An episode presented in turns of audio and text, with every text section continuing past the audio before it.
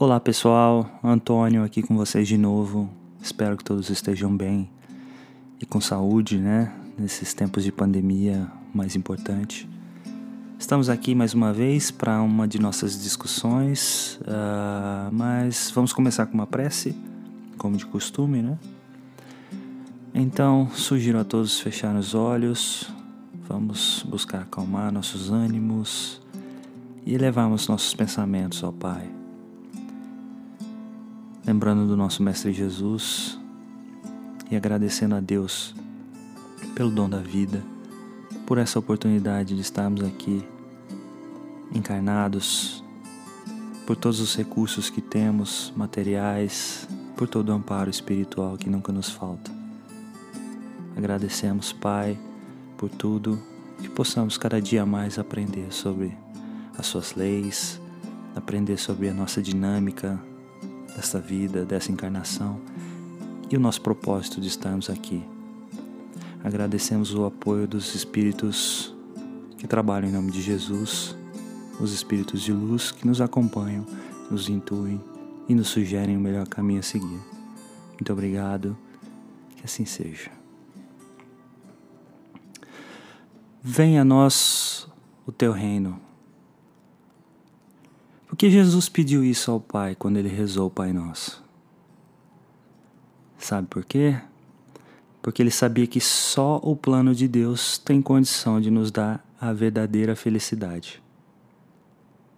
Mas como será que é esse reino de Deus? Sabe, Jesus passou toda a sua encarnação aqui na Terra tentando exatamente nos ensinar isso. Como seria o reino de Deus? Ele deu vários exemplos nos contou parábolas, mas o mais importante, ele nos ensinou na prática. E o que será que a gente aprendeu sobre ele então, sobre o reino de Deus? Será que o reino de Deus é um lugar onde a gente vive vestidinho de branco, pulando de uma nuvem para outra, tocando harpa, sem preocupação nenhuma, sem ter que trabalhar? E por toda a eternidade? Será? Claro que não, né? Não, não é assim. Se buscamos sempre o reino de Deus, como que a gente espera que ele seja então? Bom, primeiramente, precisamos entender que o reino de Deus é uma construção no nosso íntimo, no nosso coração. E essa construção, ela precisa ser feita de acordo com as leis que Deus criou. Sabe as leis morais?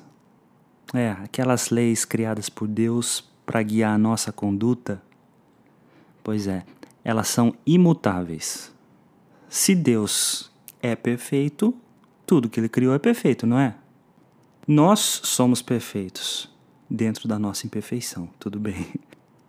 Melhor dizendo, somos perfeitamente perfectíveis. Ou, para não complicar, podemos dizer que temos tudo para chegar à perfeição, tá? Mas as leis ah, essas sim, essas são perfeitas, não tenha dúvida. E por isso que nunca vão precisar de correção ou atualização. Assim elas são imutáveis. Isso quer dizer que elas valem e vão valer sempre, sempre, sempre. Lei de adoração, lei de trabalho, lei de reprodução, lei de conservação, de destruição e todas aquelas outras que estão mencionadas lá no livro dos Espíritos elas valem hoje, vão continuar valendo sempre e em qualquer lugar onde estivermos. Por exemplo, lei de sociedade vale aqui e vai continuar valendo onde quer que estejamos. Alguém aí tem dificuldade em viver em sociedade? Todos nós, não é mesmo? Às vezes é tão difícil tolerar, aceitar, respeitar outras pessoas só porque elas pensam ou agem diferente da gente. Não é verdade? Requer um esforço tremendo. Então, como que a gente quer estar no reino de Deus se a gente mal consegue viver e conviver aqui hoje, com justiça, amor e caridade entre os nossos próprios irmãos? Sabe, quando Jesus disse: Venha a nós o teu reino, eu vejo que na verdade ele quis dizer assim: que eu possa ir até o seu reino, meu Pai. Porque essa é a grande beleza da coisa. olha só, a gente não precisa, não precisa e não deve, né? Ficar esperando as coisas acontecerem. A gente não pode esperar que as coisas caiam do céu. Mas a gente tem que trabalhar e fazer a nossa parte para que a gente consiga se aproximar do Pai. Assim a gente pode evoluir, olha que beleza. A gente pode evoluir no nosso próprio passo, na medida e na velocidade que a gente precisa. Mesmo que muitas vezes a gente não entenda muito bem isso, né? Mas é como se fosse na escola. Eu não entendo muito bem a matéria que eu preciso estudar, mas meu professor sabe. Pois é, o pai sabe o que a gente tem aqui dentro e o que a gente precisa melhorar. De qualquer forma, como toda construção, essa também precisa de trabalho duro da nossa parte para afirmar uma base sólida. Para entrar na casa do Pai, ou para construir o reino de Deus no meu coração, eu preciso aprender e colocar em prática tudo que Jesus ensinou. Porque Ele é o caminho, a verdade e a vida, não é? Ele é o maior exemplo a ser seguido. E ele nos ensinou com esse exemplo, com as suas atitudes, mais do que com palavras. Ou vocês acham que Jesus veio para cá a passeio?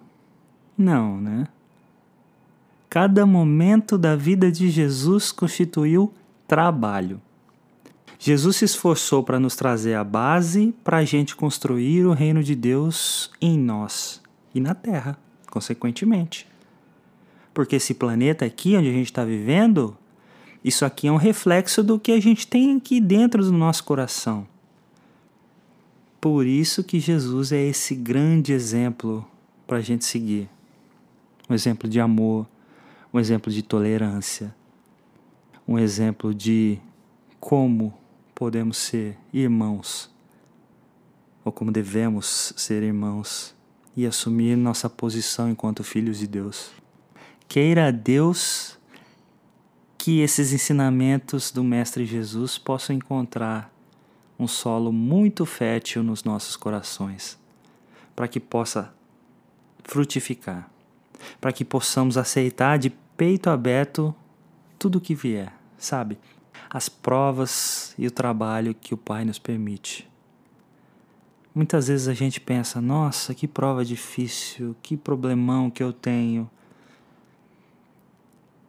Mas que a gente possa aceitar de peito aberto, acreditando que Deus sabe o que faz. E que a gente possa trabalhar bastante, bastante para nos tornarmos homens de bem. Sabe, homens de bem que Jesus falou? e que a gente possa tomar cada vez mais consciência do amor de Deus por nós, para que assim a gente consiga também ser amor e que assim a gente consiga semear o amor. Isso é o reino de Deus. É isso que eu desejo para vocês. É isso que eu desejo para todos. Então, meus amigos, esse foi o nosso bate-papo de hoje. Espero que tenham gostado. E para terminar, vamos fazer o Pai Nosso.